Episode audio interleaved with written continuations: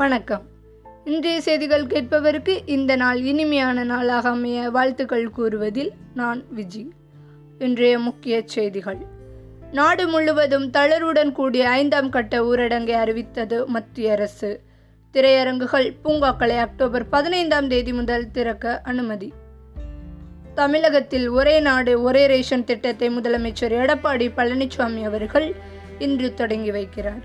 பிற மாநிலத்தவர் தமிழக ரேஷன் கடைகளில் பொருட்கள் வாங்க வழிவகை.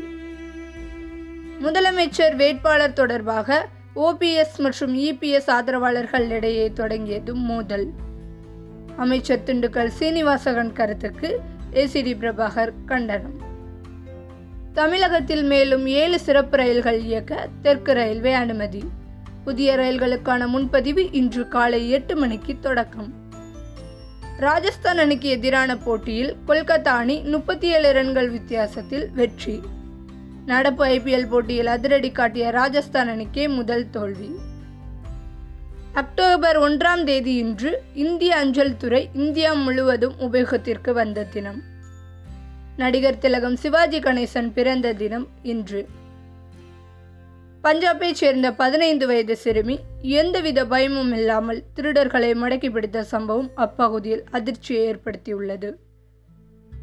இத்துடன் செய்திகள் நிறைவடைந்தன. நன்றி. வணக்கம்.